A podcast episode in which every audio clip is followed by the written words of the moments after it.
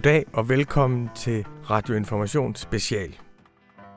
Vi er jo på Dagbladet Information kendt for vores historiske, voldsomme og ja, indimellem decideret orgiastiske fester. Men for nylig afholdt vi en fest, som vi aldrig har holdt før. Vi fejrede nemlig filosofen Geo Wilhelm Friedrich Hegels 250 års fødselsdag. Man kan godt sige, at Hegel er informations yndlingsfilosof. Man kan gå til alle konflikter i verden gennem Hegels filosofi, og man kan trække alle store linjer i historien gennem Hegels filosofi. Hegel har inspireret Marx, Fukuyama, Charles Taylor, anerkendelsesteorien og alle mulige andre af de tanker, vi går rundt med inde i hovedet. De kommer rent faktisk fra Hegel, selvom de fleste af os ikke ved det. Og det er derfor, vi har fejret Hegels 250 års fødselsdag. Det er for at lære læserne og lytterne om, hvor deres tanker om verden i virkeligheden kommer fra. Jamen, øh, så vil jeg gerne byde officielt velkommen til en dag, jeg har glædet mig til i utrolig lang tid. Jeg kan ikke huske, at jeg nogensinde har glædet mig så meget til min egen fødselsdag, som jeg har glædet mig til Hegels 250 års fødselsdag. Og øh, På selve dagen, den 27. august 2020, der holdt vi en fest, en corona-korrekt fest, i Dagbladet Informations kantine. Her havde vi inviteret doktor i teologi Niels Grønkær og Ph.D. i filosofi ved Roskilde Universitet og kritiker ved Dagbladet Information, Anna Cornelia Plov og mig selv, mit navn er Rune Lykkeberg, til en paneldebat om Hegel, hvor vi talte om, hvorfor det er, vi hver især elsker Hegel, hvad vi elsker mest ved ham, og hvornår vi også synes, han er en lille smule svær. Velkommen til Dagbladet Informations 250 års fødselsdagsfest for Hegel.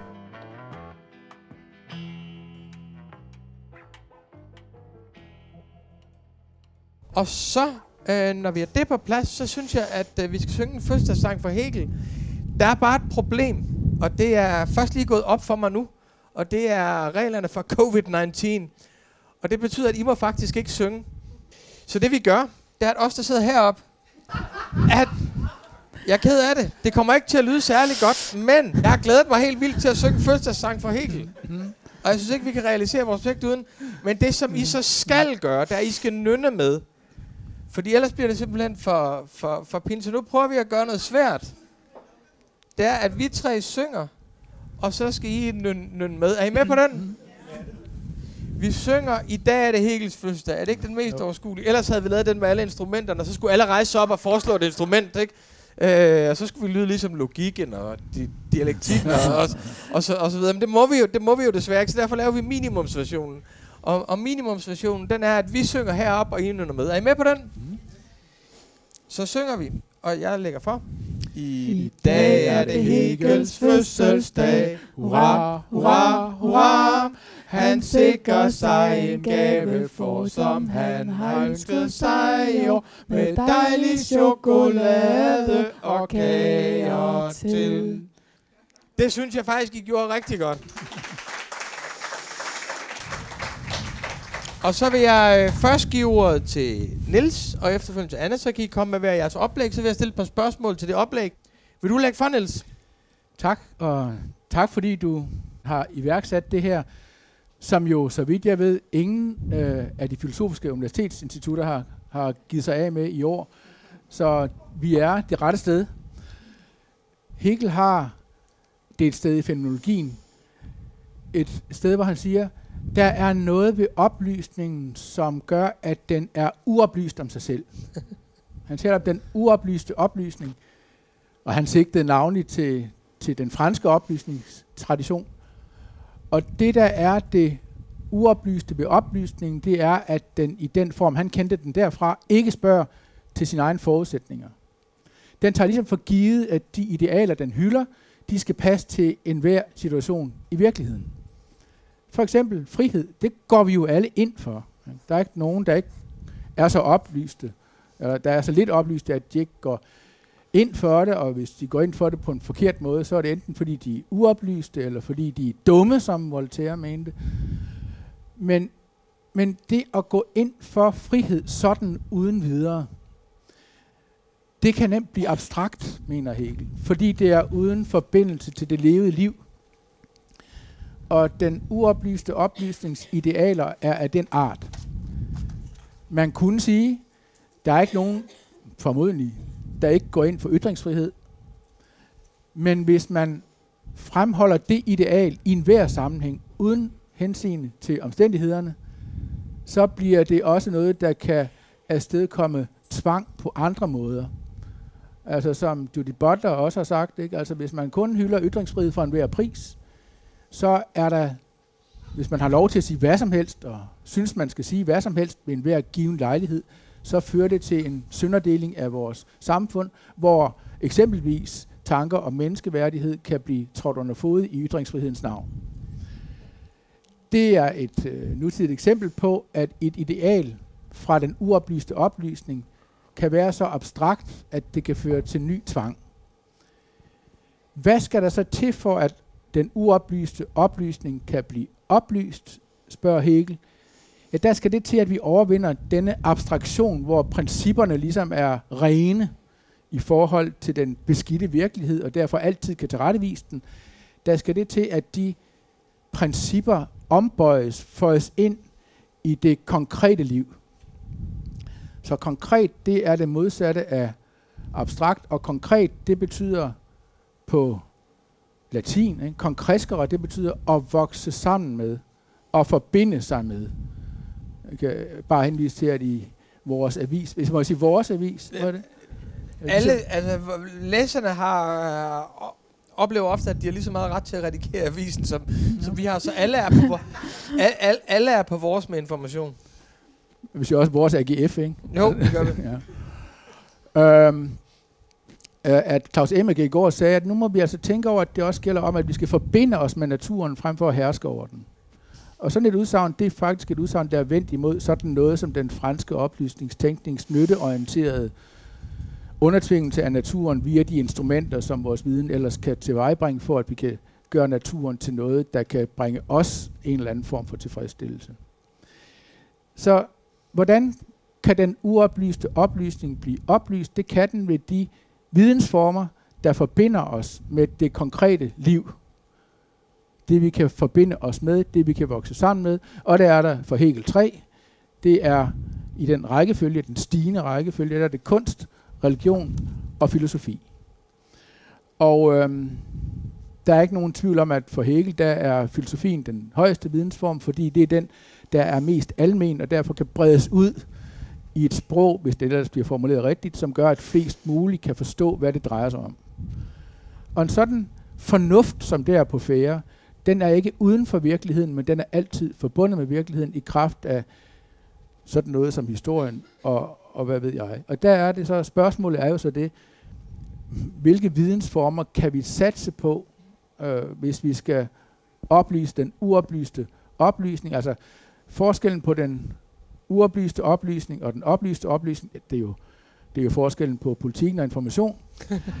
det, det er så altså, at, at vi involverer os med det, vi ved, frem for at bruge vores viden som et instrument for beherskelse. Og, og det er egentlig Hegels, mener jeg, grundtanke i forhold til oplysningen, som i dag som der ingen der ikke går ind for, hvis man bare tænker sig lidt om, og som vi også gør her på, vi gør her på avisen, når vi nu er her i hvert fald, ikke? det oplyste publikum, men der skal mod til at spørge til sine egne forudsætninger, så man kan ombøje de principper, man har, og på den måde dele dem med dem, man lever sammen med, i de sammenhænge, man lever.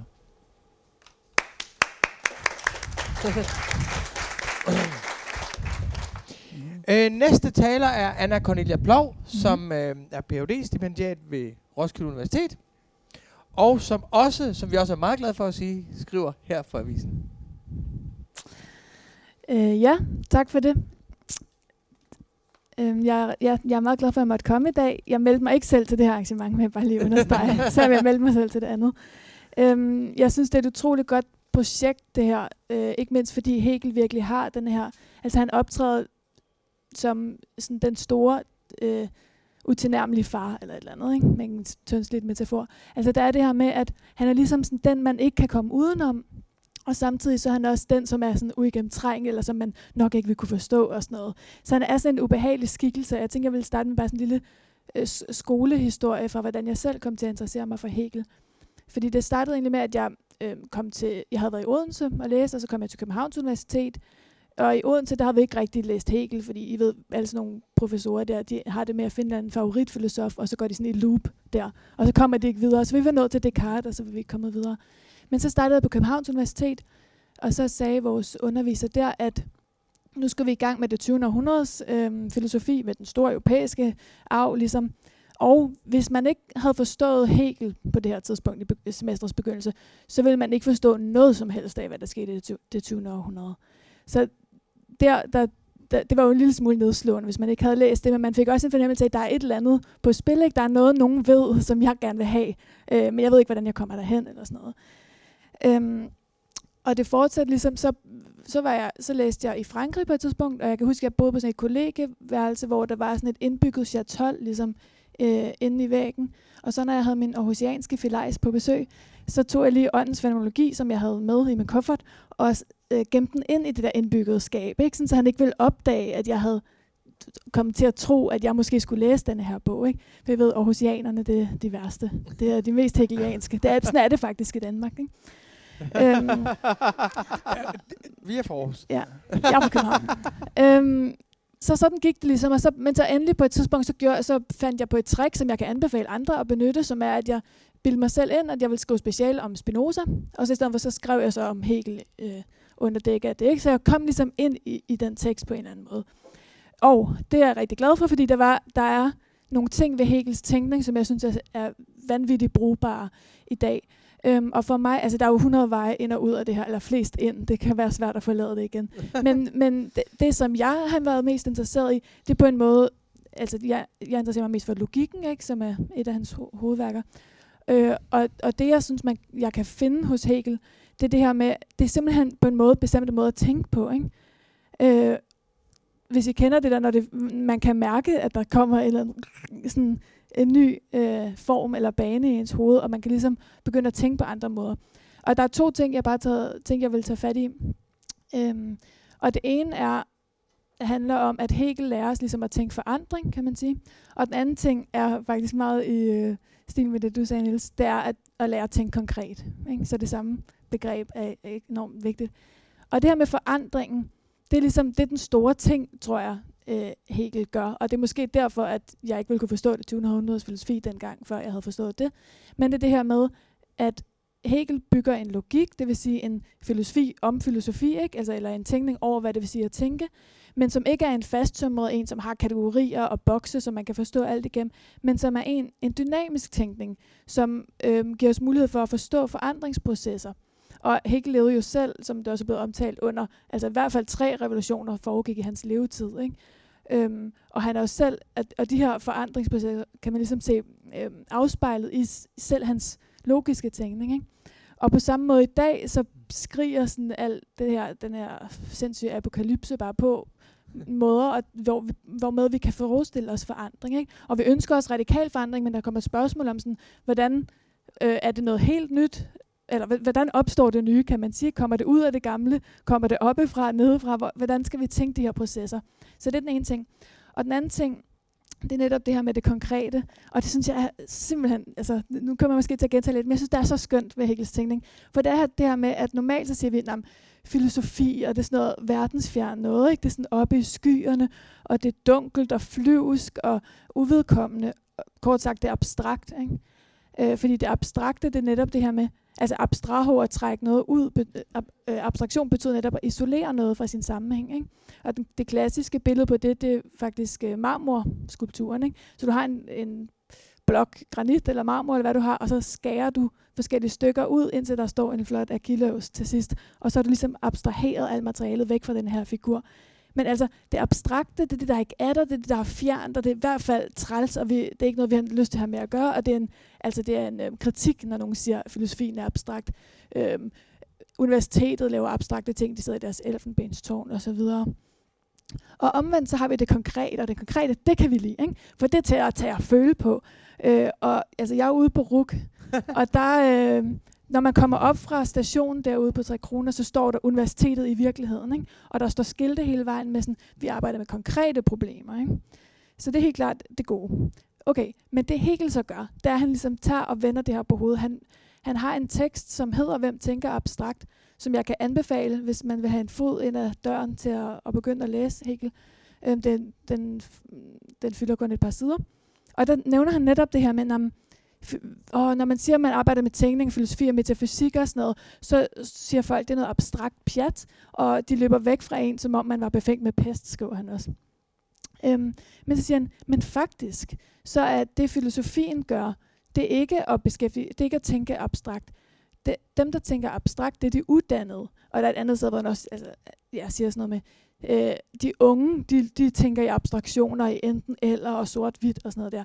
Det er, den mod, det er den modne menneske, eller den modne mand, han kan tænke øh, konkret og sådan noget. Ikke? Men i hvert fald, øh, de, de uddannede tænker abstrakt. Han har det her øh, eksempel med en forbryder, der skal til skafottet, ikke? en morder, som bliver drevet ned øh, og skal op og, og have hugget hovedet af.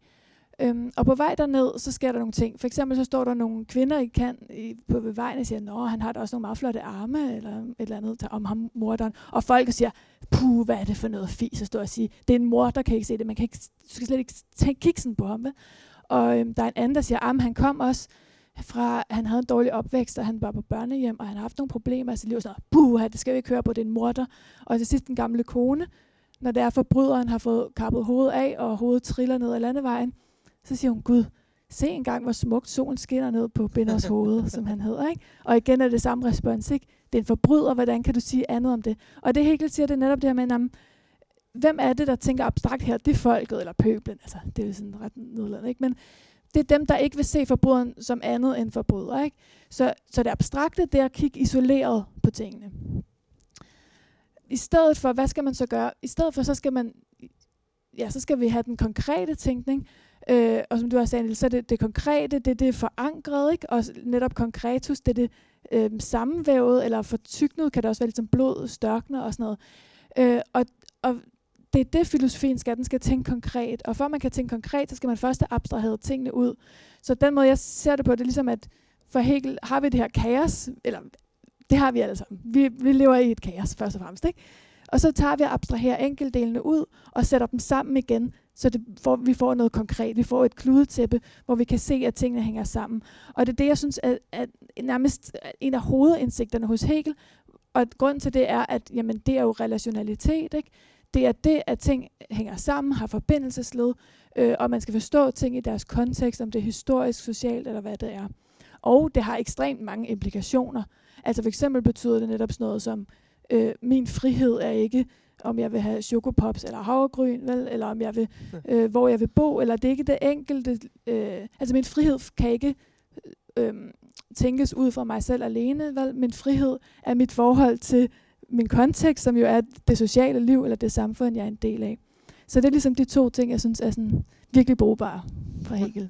Tak.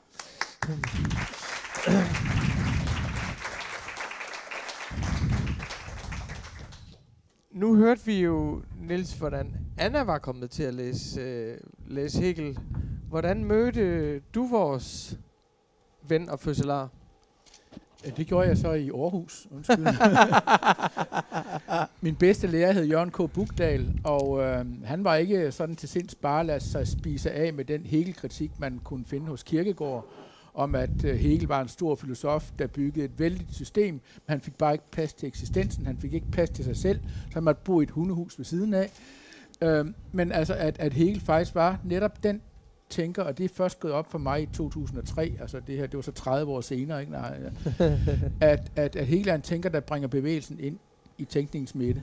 Det var det, du var inde på med forandringen. Ikke? Og, og, og det var det, øh, jeg skrev en opgave øh, hos Bugdal der, øh, om indledningen til logikken, som er noget af det allersværeste, og Anna, jeg kan, jeg kan ikke logikken. Altså, jeg, det er, jeg læser lidt i den gang imellem, og hvis jeg virkelig skal spænde mig an, men det er noget af det mest omdiskuterede, det er indledningen til logikken, og jeg arbejdede med den i 14 dage, og jeg var så stolt af den opgave, jeg afleverede den, så fik jeg den tilbage på holdet der, og så sagde Puk der, at du har misforstået alt. Og jeg har stadigvæk eksemplarer derhjemme, der er gennemstreget af røde streger. Han brugte sådan en time på at forklare mig, hvorfor jeg ikke havde forstået det, jeg selv troede, jeg havde forstået. Og det var netop det, at bevægelsen er i tænkningens midte.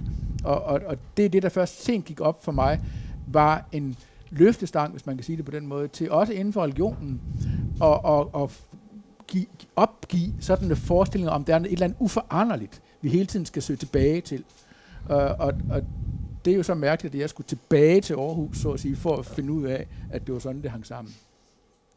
Hvor, nu, hvor ofte læser du Hegel? Øh, hver dag i øjeblikket, fordi jeg er ved at skrive en lille bog om hans religionsfilosofi. Det, altså det, jeg, jeg, har det, jeg har det lidt ligesom Hegel, han havde det. Han sagde, Hegel, jeg er en stor protestant, jeg er en god protestant, så jeg starter ikke dagen med at bede morgenbøn, men med at læse altså information, altså, eller avis i hvert fald. Ikke? Mm. Så jeg starter også dagen med at læse information, det gør jeg, men altså, der er nogle dage, hvor du må vente lidt, fordi så skal jeg lige have læst noget. I øjeblikket er det hver dag, ikke? men altså, det... Hegel er jo, altså jeg har det sådan med Hegel, at jeg elsker at tænke på at læse Hegel, og jeg elsker at have læst Hegel, og jeg elsker at læse andre, der har læst Hegel. Altså der er simpelthen, jeg synes nærmest, der er ikke noget bedre, end der kommer en ny bog, hvor der er en, der har læst Hegel. Altså, men det at læse ham er i dag, jeg gør det relativt ofte, men det er ikke nogen fornøjelse at læse ham. Hvordan læser du Hegel? Fordi han er, altså, han er jo pisse svær. Han er simp- og det er sådan, med de fleste filosofer, man skal skrive om dem i avisen, man har skrevet om dem før, man har anmeldt det nogle gange før. Det, det, jeg synes, det, det, jeg kan godt læse den, den udgivelse, der så er kommet, og så skrive en anmeldelse af dem. Det kan jeg faktisk ikke med, med, med, med Hegel. Jeg har læst virkelig meget Hegel, men hver gang skal man ligesom, jeg synes, man skal vende bunken en gang til, og tilbage, og det er afs, jeg synes, det er afsindigt svært. Men, men spørgsmålet om, hvordan man læser Hegel, er, er svært. Hvordan læser du ham? Altså, jeg vil sige, der er ret stor forskel på teksterne. Ikke? Den, jeg nævnte, Hvem tænker abstrakt, for eksempel. Som er i den der lille Hegel. Der er sådan en lille den kan man, ja, bog. Den kan man lige læse, ikke? Det, er ikke, det er ikke noget problem på den måde. Og det samme med historiefilosofien, som var den, jeg læste op på her i forbindelse med det her. Øhm, men logikken, pff, det ved jeg snart ikke. Altså, øhm, jeg, gør, jeg gør det her, kan jeg det? Det er det dialektiske håndtegn. det lærte jeg, da jeg var, da jeg, var, ja, da jeg tog min kandidat. Det hjælper. Altså, jeg gør det, jeg gør det, hvad skal man sige, der er de samme små, øhm, mm, altså, okay, måske ikke er det her total øh, volapyk, hvis man ikke kender, hvordan logikken er som tekst, ikke? men den er, der, der er ikke så mange ord i den på en måde, men de står der hele tiden øh, i forskellige form, forhold øh, til hinanden. Så det handler meget om, hvordan... Øh, bestemmelsen er blevet bestemt af noget, der var negativt for den tidligere refleksion, og den type af sætninger. Ikke? Så for mig er det lidt kropsligt. Fedt. Så den, ja. det, jeg, kendte ikke, jeg, jeg, jeg, jeg kendte ikke øh, det der håndtegn. Niels, noget, der har slået mig i de sidste mange år faktisk, det er, hvor virkelig mange forskellige folk, der kommer fra Hegel. Altså, hvor, vi, altså, hvor, hvor forblø... Altså, Francis Fukuyama kommer fra, altså studerede jo i Paris og læste under poststrukturalisterne, mødte øh, Hegel på den måde. Charles Taylor kommer selvfølgelig fra Hegel. Axel Honneth kommer fra Hegel. Habermas kommer fra, fra Hegel. Hele det der anerkendelsesspor kommer derfra. Jeg synes, der er det er utroligt, altså hvordan han både kan være fundament for meget progressive tænker og for stærkt konservative tænker. Hvad er det hos Hegel, der gør, at han kan inspirere så mange forskellige? Hvad vil være dit bud på det, Niels? Jeg ved godt, det er et skide nemt spørgsmål. På en måde er det, fordi han har det hele. Han er en af de sidste tænkere, der ligesom kunne have det hele. Han var faktisk enormt lært. Han, han læste om religioner, og han læste også kemi og sådan noget, for at forstå naturen og, og historievidenskab og hvad ved jeg. Ikke? Øhm, så selvom han egentlig var meget imod empiri, altså sådan øh, eksakt viden om, hvordan ting faktisk var sket, fordi det kan man jo vide noget om, uden at forbinde det i en større sammenhæng, så var han enormt lært og vidste mange ting om kunst og så videre. Og hvis man for eksempel, noget man kan læse, det er hans forelæsninger, som du nu siger, altså hans, øh, øh, forelæsninger over historiens filosofi, men altså også hans øh, forelæsninger over kunsten, hans æstetiske forelæsninger. Der er kommet et, et indledning til den, blev oversat for sidste, sidste år eller forrige år, så vidt jeg husker. Og så også for mit vedkommende hans religionsfilosofiske forelæsninger, fordi det er, der kan man sådan få læst noget ikke om de store verdensreligioner og kristendommen osv. Og, og det er forelæsninger, der er nedskrevet, så de er nemmere at læse. Så, så der, det er fordi, det er så omfattende, at så mange er interesseret. Jeg tror, hvis jeg må sige, hvorfor jeg tror, han er aktuel nu, øh, jeg kan ikke huske, om jeg har skrevet det i min artikel her, men så er det, fordi han er en tænker, der selv befandt sig i en overgangstid, og, øh, og kan give os en mulighed for at forstå den tid, vi lever i, som også er en overgangstid, hvorimod man ellers ofte har forstået helt som en udviklingstænker, at det bliver bedre og bedre og bedre, og vi skal bare forstå, at nu er vi næsten i mål. Ikke? Altså, men, men, men Fukuyama troede, vi var det, men det er heller ikke det, han mente. Sådan noget end betyder noget andet end det. Men jeg tror, at man, man bedre kan læse helt som, som det, at vi kommer fra noget, vi, det er det, jeg tror også der siger det i sit øh, essay her, vi, er, vi har en fornemmelse af, at der, vi lever i en tid, hvor vi kommer fra noget, der forsvinder for os, og vi ved ikke, hvad der kommer. Og vi kan ikke søge tilbage for at håbe på, at det, der var, skal komme til os. Fordi så har vi svigtet den grundtanke, som Anna Cornelia talte om, at der er forandring og bevægelse i det. Øh, og at det samtidig med, at det er meget, man kan komme i stor vildrede ved at være i sådan en overgangstid, så er det altid hos Hegel sådan, at man kan finde noget, der kan give et håb om, at det, der kommer, er bedre end det, der var, eller det er bedre, at der kommer noget nyt, end at det bliver ved med at være, som det var at der er et håb, en eller anden form for fremtidsorientering i det. Og så kan man sige, jamen, det er på en måde lidt at, at, at, at trække veksler på noget, vi ikke ved noget om. Ja, men man skal hellere se det på den måde, at når vi befinder os i en eller anden form for vildrede, så skal vi også have nogle begreber til at forstå, hvad det er for en tid, vi befinder os i. Og det er en tid med stærke konflikter og store modsætninger, og ideen om, at netop i modsætningen findes forløsningen, det, det tror jeg er det, der gør, at Hegel i dag er så læst af mange af de virkelig store tænkere i dag. Nu har du nævnt nogen, ikke? Der kan nævnes andre, Zizek og, og så videre, som I også kender herfra. Altså, ja. Det var nok ikke helt svar på, hvorfor man... Du svarede på noget andet, men det er jo sådan noget helt ligegyldigt, hvor man kommer ind i fenomenologien, så ender man i hjulet og kommer, og, kommer, og, og kommer det samme sted, sted hen. Zizek har jo lige lavet en bog om Hegel, hvor han siger i indledningen, at det 21. århundrede bliver et hegelsk århundrede. Mm. Øh, hvordan, Anna Cornelia, skal man forholde sig til det, at der er jo virkelig meget... Altså, Hegel er jo mange af de ting, som er vores egen kulturs fordomme. Han deler mange af vores kulturs blinde vinkler. Og jeg synes ikke, at hele den filosofiske kanon tager skade af et kritisk eftersyn i forhold til dens politiske fordomme. Altså, jeg synes, det er en fornuftigt det er fornuftigt at blive ved med at gennemlyse det. Altså det der med at sige, at identitetspolitik er åndssvagt, fordi man forholder sig til det. Tværtimod, jeg synes, at man må forholde sig til, hvad for nogle fordomme man får med gennem den kanon, som er etableret. Så kan man så gøre som Frans Fanon og sige, jeg laver den sorte mands Hegel selv, og det gjorde han jo så, Frans Fanon. Jeg sagde, det her er en skide kolonialistisk tanke, men der er nogle spændinger i den, og der er en konfliktbeskrivelse i den, som gør, at jeg kan overtage den og lave den sorte mands Hegel imod øh, Hegel. Men hvordan skal man forholde sig til det, at Hegel jo var i et, altså i et eller andet omfang, i, i hvert fald enormt eurocentrisk, og jo bestemt hverken i forhold til race eller køn specielt progressiv? Mm. Øhm, ja, altså, hvad skal man sige, det, det kommer jo ikke rigtig som en overraskelse netop, at han var det. Ikke fordi alle bare var det på den tid, det er også lidt vigtigt at, at sige, ikke? Altså for eksempel, øh, det, for eksempel spørgsmål om han er, hvis vi bruger et moderne ord, sexist, ikke? Det er han helt tydeligt i det, han sammenligner øh, kvinden med en stueplante, mens manden han er så et dyr, men dog, øh, kan dog bevæge sig og sådan noget.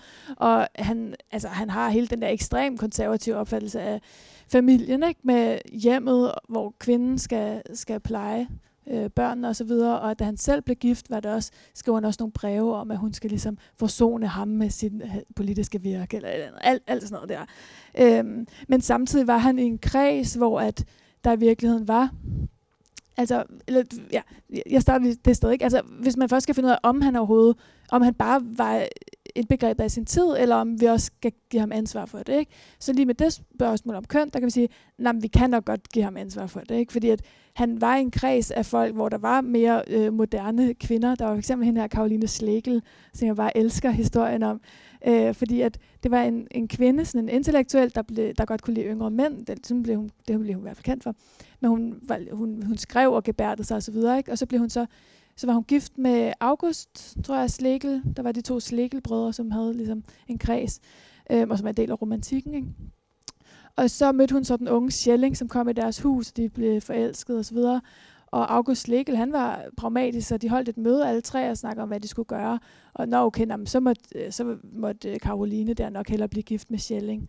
Og Hegel skriver om hende her, Karoline, han kunne ikke udstå hende. Vel? Og han, så han har helt klart sådan et eller andet problem med det der. Og på samme måde med racismen, så er det også tydeligt jo, altså hele ja, historiefilosofien, som du siger, er eurocentrisk. Altså Afrika har slet ikke en historie. Øhm, det før kolonialiseret Amerika har ikke nogen historie. Hvorfor? Fordi ifølge Hegel har de ikke noget begreb om frihed overhovedet. Ikke? Altså det er ret øh, ægelt.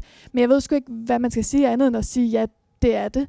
Og så netop gøre, øh, altså så netop se folk som Fanon, øh, eller den feministiske tradition, eller alle mulige andre, som tager elementer fra Hegels tænkning og bruger dem øh, i et politisk projekt. Og så lige hvad angår, nu nævnte du identitetspolitik, jeg havde sådan skrevet det under albuen som et ord, jeg ikke vil sige egentlig.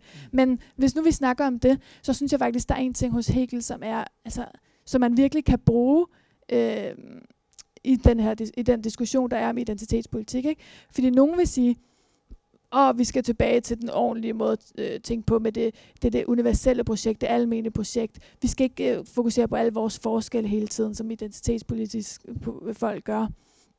Øhm, men der er et begreb hos Hegel, som vi ikke har snakket så meget om nu, men som er sådan helt vildt godt at bruge i politiske sammenhæng. Ikke? Og nu kommer det. Det er det konkret almene. Ikke? Eller, det, eller, eller universelle, vi er blevet så anglificeret, så vi snakker om det universelle. Ikke? Vi vil have et universelt projekt, i stedet for alle de der små partikulære. Og skal du nu også have anerkendt dine rettigheder? Er du nu et femte køn? Og puh, her kan man nu ikke noget mere. Alt det der. Så vi vil have det universelle. Ikke? Men det, som Hegel siger, netop også i stil med det her, at, eller i, i forlængelse af, at, øh, der, at, at der ikke er noget transcendent hos Hegel. Det vil sige, der er ikke en eller anden platonisk himmel med, med morallov og øhm, sandt og falsk og godt og ondt og sådan noget. Der er ligesom kun den verden, der er. Ikke? Der er ikke noget uden for verden. Nå, men det betyder så, at det universelle, det må også findes inde i vores verden. Så det vil sige, hvis vi skal lave politik, så skal, og hvis vi vil gerne vil frigøre os som mennesker, så kan vi ikke øh, pege hen imod en eller anden et eller andet universelt lag, der ligger derude bag skyerne, eller deklarere sådan noget som, om vi er jo også alle sammen bare mennesker, eller all lives matter, eller et eller andet, ikke? så bliver vi nødt til at tage fat i nogle konkrete, øh, specifikke, partikulære, levende mennesker og grupperinger osv., og, så videre, og så sige, det er der, det universelle sker.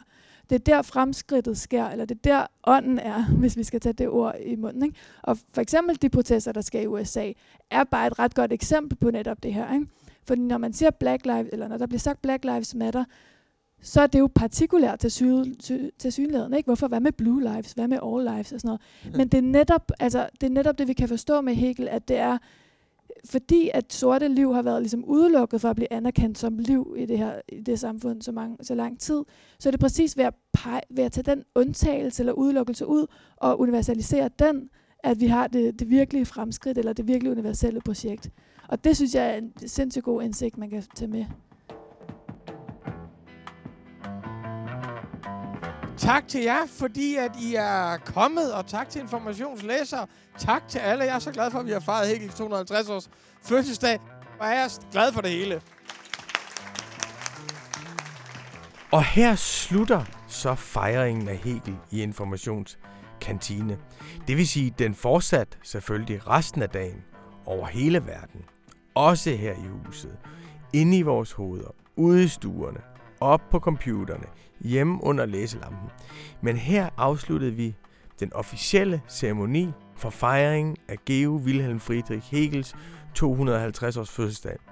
Vi synes selv, det var så stor en succes, og sådan en dejlig dag blandt hegelianere i Frederiksstaden i København, at vi slet ikke kan vente med at fejre Hegels 300 års fødselsdag. Jeg håber, at I har nydt det lige så meget som vi har, og at I er med på, vi lyttes ved om lige præcis 50 år, den 27. august 2070, der lover jeg nu, der byder vi velkommen til Hegels 300 års fødselsdag for Informationskantine. Mit navn er Rune Lykkeberg, og jeg siger tak for nu.